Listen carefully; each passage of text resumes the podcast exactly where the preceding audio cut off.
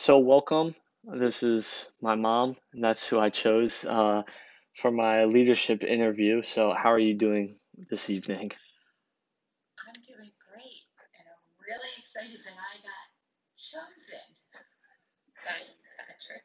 Yeah, yeah. Dak Prescott didn't respond, so So we went with the reliable who's always going to be here. yeah, who lives with me? Yeah. So, starting out here, what drives you when you wake up in the morning? Hmm, that's a good question. Um, I think I have a lot of different things that drive me, but I think my service to others is probably the overriding um, reason. I have a lot of service to others. I have a service to my family, I have a service to the kids in my classroom, and I truly know that me giving my best each day hopefully is going to have an impact on either the people in my house or the people in my classroom. And I think when you're called to a job that provides service to others, that's probably the thing that keeps you going because each day you wake up because you know that there are a lot of people depending on possibly, hopefully, give um, them the best moments of your day. I like that. Yeah, that's that's that's amazing thing that drives you when you wake up. And so, what has been your biggest challenge that you have faced in your life, and just how did you overcome this challenge? Wow. I would have to say it's probably the same challenge that um, every teacher this year has faced. Uh, professionally, I think last year on March 13th, our careers got completely upended, turned around, um, turned on a dime, and became something that uh, anyone who has been teaching for even a year um, our careers became completely unknown to us. We were called to do and provide something that we had never, I would say, probably the majority of us had ever trained for. Um, and, you know, you always talk about trying not to reinvent the wheel all the time because you try to, you know, work with what you have. And we truly were called to reinvent the wheel last year and figure out how to really reach the kids that were in our classroom and ensure some continuity of learning for them but also the the mental space that school provides for kids. And trying to balance those two things last year um, and into this year was probably the biggest challenge I have ever encountered, uh, either professionally or personally, because it crossed over into personally because all of a sudden your classroom is in your home and you're trying to teach and you're also trying to work with everybody else in your house who's either going to school or who's working from home. And so there was a, a real blending of those boundaries. So it's definitely a, it was a huge um, challenge professionally, but like I said, it really blurred into personally too because it became something that you were doing at home. So I have to say that teaching in a pandemic was truly probably the biggest challenge, but knowing that my students were relying on me um, was probably what drove me to reinvent a lot of what I did and make sure that I was reaching them, both educationally and emotionally. But I would also say that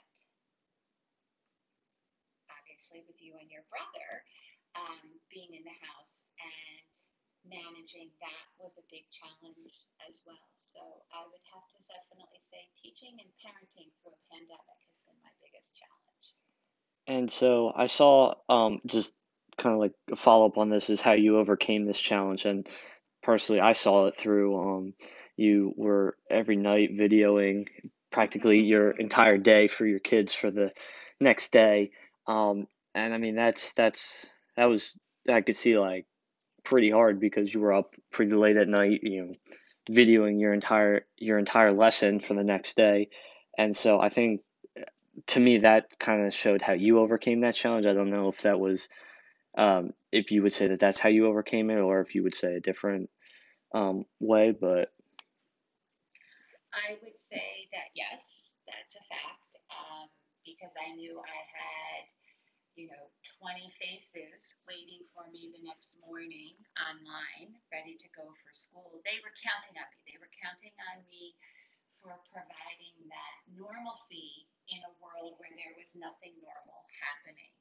Um, I would also say that um, obviously I'm a Catholic school teacher, so I would also have to say what also helped me overcome that, and I think what I really relied on in the past year, probably more so, uh, because as you and your brother and your father both all know, uh, we attend mass every morning in our kitchen at 8:30, and that was a challenge in of itself. But relying on our faith and continuing to have that routine of attending mass together every Sunday morning, even though it didn't look like what we used to do or it didn't feel like what we used to do. Um, I truly think that keeping with that type of routine and really relying on our faith um, and as a time where we came together as a family. You know, every Sunday I would say at Mass, you know, dear God, give me the strength to be the wife, the mother, the sister, and the patience to be the teacher that you've called me to be.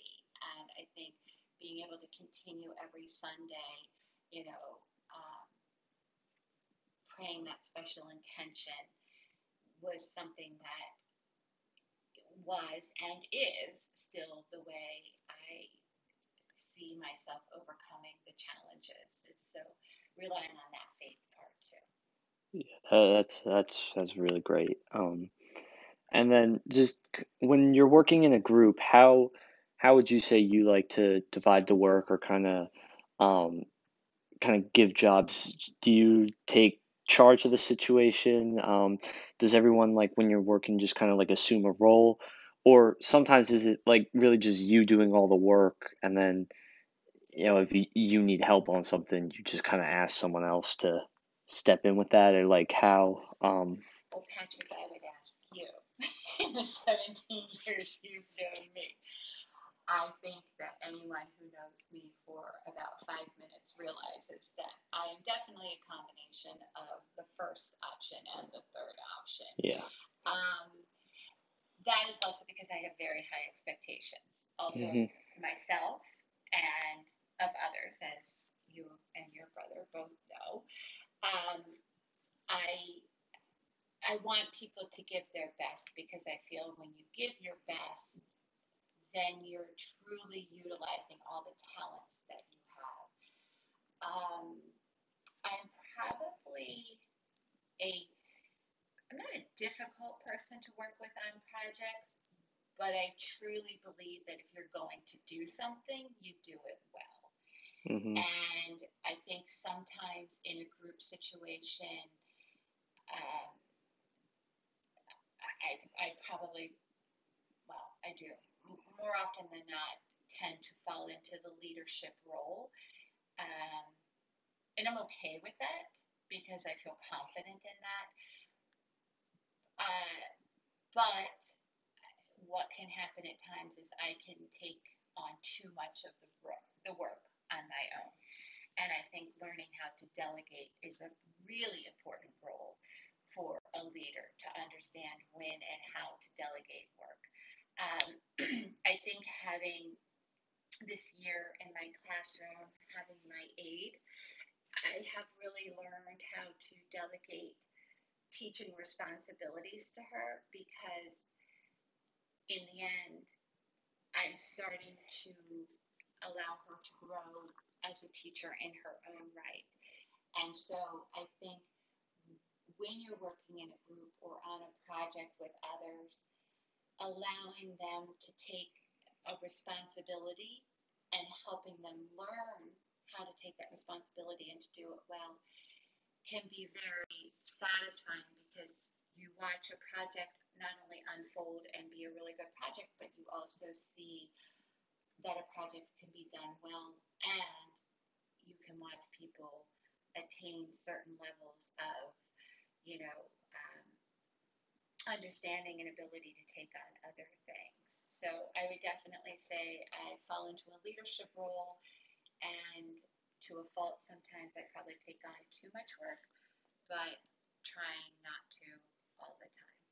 Yeah, I can definitely see that because I think I see that in me as well a lot of the times. Um, and this kind of segues perfectly into our next, uh, to my next question. But leadership is not a position of power, rather, it is a mindset. And I'm sure you would agree with that. Um, and I think the perfect example is with you, with your aide, kind of stepping back a little bit, you know, letting them take control where you're not always in power. It's a mindset. You're letting them kind of grow into being their own leader. And I think that's also what leaders do. They help uh, to form future leaders and inspire others to be leaders. So I have like, what what do you think is just the hardest part of leadership or being a leader? Um, I think sometimes with being a leader, you you're always dueling with yourself because you're always going to be asked to make decisions that could be different between guiding with your heart and guiding with your mind. Because a lot of times there are going to be two answers to every situation. And I think as a leader, understanding which one is the right decision at the right time mm-hmm. is probably the most challenging thing. And um, I think also utilizing empathy when you're making decisions as a leader. I think being a leader is not black and white decision making. It's understanding the climate, it's understanding the situation, it's understanding the background. But at the same time, that can become very overwhelming. And at the end of the day, you still have to make a decision. So I think being a leader is very hard because we all have hearts and minds. And I think a lot of times they probably um, duel with one another. So I think the overriding principle, I would say, to answering that biggest challenge of being a leader and, you know, that conflict between heart and mind is what is for the general well-being. And I think if you use that as your guiding principle, sometimes it might be a decision you make with your heart, and sometimes it might be the decision you make with your mind. But understanding the greater good or the general well being um, that will be impacted by your decision is probably the guiding principle I use when I'm making decisions. And then, what would you, what do you believe is sort of like just the easiest part of leadership, if there is any that you think is easy? I think if you think leadership is easy, then you're not a natural leader. I don't think any of your greatest leaders in life would ever say that there's an easy part of being a leader. Mm-hmm. I think it's easy to say you're a leader, but that also, when you said about um, it's a mindset, I think the greatest compliment any person can receive is when they naturally just get selected as a leader, as opposed to raising their hand or volunteering to lead something. I think anytime when you just kind of naturally progress into being a leader within your group. And I would say, Patrick, to you, I've watched it happen with you. And I think that that is a great compliment and a testament to you um, mom plug here, but it is because I think it's very easy to say you're a leader. Um, but like I said, I think if you ask any of the truly great leaders in life, they would tell you that leadership is probably the most difficult job. So I would say to you, I, I don't think there's anything le- easy about leadership. I think there's a lot of gratification coming from leadership. I think that when you lead well and you see people succeed and find happiness or attain the goals that they're looking for, I think there's more likelihood to have gratification from leadership, but I don't think there's anything easy about leadership. I like I like that answer, and I think it um for one of the videos that we watched in class, there was a submarine captain, and he was kind of saying, um, when you were saying like there's nothing easy about it, like sure when stuff goes right, it will be easy to you know take all the credit, uh, even like if you're working as a team. But when things go right, it's like super easy to claim all the credit. But then when things go wrong, it's it's hard to claim the credit, even though or to be responsible for it. And I think that's that's like a perfect example of what you were saying, how um, it's not easy um, a lot of the time. So, I well, a true leader allows his people or her people, sorry, to take credit for the success. Also, a true leader takes the blame for the failures. I like that. I like that. Um, so, what has been the biggest project or um, just thing that you've had to lead um, in your life?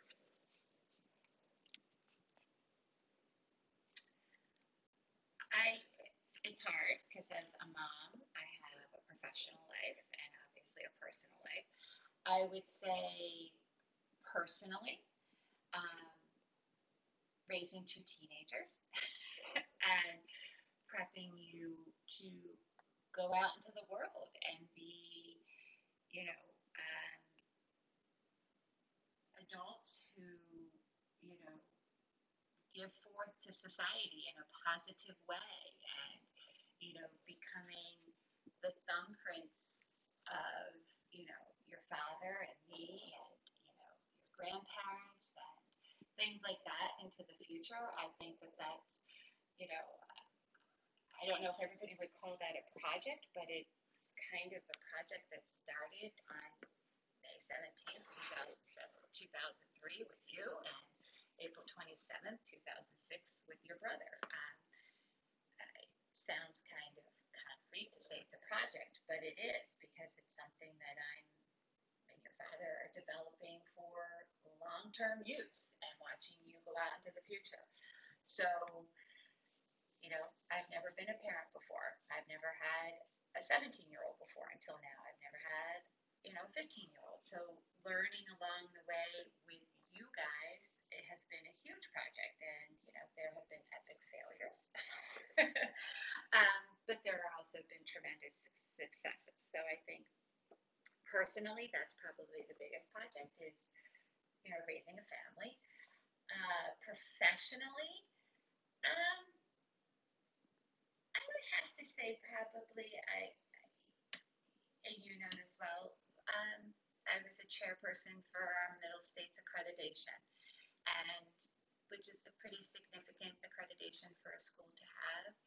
Um, it was a lot of moving was responsible for, and having a team come in and essentially uh, accredit us for you know other for, for parents to understand that we had met certain levels of, you know, uh, expectations and things like that, and really looking at every part of the school, academics, um, environment, faith, a lot of different areas. So I would say, and managing a team, you know, of teachers and administration, um, probably 30 to 40 people in all, and making sure that they were meeting their deadlines and gathering the information that they needed and compiling it all and doing a lot of number crunching and a lot of writing to put a whole report together. And then when the team came, essentially leading them through our school for three days and, you know, interviews and things like that. So I would say professionally, it would probably be running our, chairing our middle states reaccreditation and our middle states accreditation and reaccreditation. And so I guess what was probably the most difficult part of um, you can answer this for either you know family or middle states. I, I would assume you would probably answer for family. Um, but what was the most difficult part of what is the most difficult part of this experience? It just Never knowing if you're doing the right thing. Absolutely. Second guessing yourself all the time. And when you do make mistakes, giving yourself a break and saying, you know, you didn't do it on purpose. But I think um, never knowing if you're making the right decision and hoping that you're making the right decision. And I think that probably is across any part of being a leader is you're hoping because there's no concrete right answer. And so you're hoping that the answer or the decision you're making is truly the best decision and going with that. and so I guess this is kind of like a fun, but um, fun question here. But what's what's the most rewarding part of it? Uh, professionally, you know, I, I like seeing the school, but personally, um, watching you and Cormac. And, you know, as you get ready to go to college in another year, um, obviously there's no joke in our house that I'm the one that's most distraught about that. But it's so, it's such a conflict within because I'm so excited to see you take those next steps watch you go to that next chapter of your life, which is going to be so exciting. And understanding that my part in your life is going to change some. But it's that constant conflict of how exciting that is and coming to terms with that. And for your brother, watching him embrace Malvern in a completely different way than you've embraced it. Like he's having a completely different experience there. So watching the groundwork that your father and I put in all these years and watching you both start to expand out into your own worlds. And I think that's probably the most exciting thing to watch. So Rascal Flatts, um, one a country singer, um, in one of his songs, "How They Remember You," sings this line. It ain't a question of if they will, it's how they remember you. No matter who you are, someone will always have a memory of who you were and how you acted in different situations. So I'm asking you, how do you want people to know you or remember you? That's a good singer for the end. Um, I would truly hope that people would remember me as someone who made decisions based on what I truly hoped would be the best result for them and that it would give them the best opportunity or make them feel the most secure, the most loved, um, and that I truly made any decision in the best interest of whoever it was that I was making a decision about. I like that. And then for our last um, question, Father Flynn, who I think is another person who's just a great leader, um, he loves asking this question, and he's asked me multiple times. Um, and so it, the question is, say you were walking on the boardwalk down in like Ocean City or you know any boardwalk on the beach. um, and you know you're walking and you get to the end and you see the railing, are you a person who just sees it and turns around, thinks nothing of it, or do you walk up to it and touch the railing and then turn around? And I think um, I think he like just by asking this question, you can figure out um, kind of who a person is like when they're working on projects you know do they stop when they see the end is near and they're like oh it's the end. I can you know stop turn around. Um, or are you like a closer? Do you come in just finish it shut the door make sure it's done um, so that way when it is done you, you know for a fact it's done. Um, so i'm asking you do you when you're walking on the boardwalk do you look at the railing and turn around, or do you walk up, touch it, and turn around? Oh, Patrick, I am a rail tapper to the nth degree. I, I, and maybe that's why your father and I are so compatible. I don't know, but we're both, we're walking, we're both hands out touching the rail. I have to have closure. I have to finish things out. I have to see them through to the end, tie them up with a bow, put them in the box, and put it away. I I am not one who enjoys um, leaving things unfinished. So absolutely, I am a rail tapper. Yeah, I, I, I could figure that. So I just thank you for sitting down with me for it's about 30 minutes, which, you know, when Mr. Algio introduced this project, um, he said, you know, you're probably going to sit down with the person um, for, for 30 minutes or whatnot, but um, it's just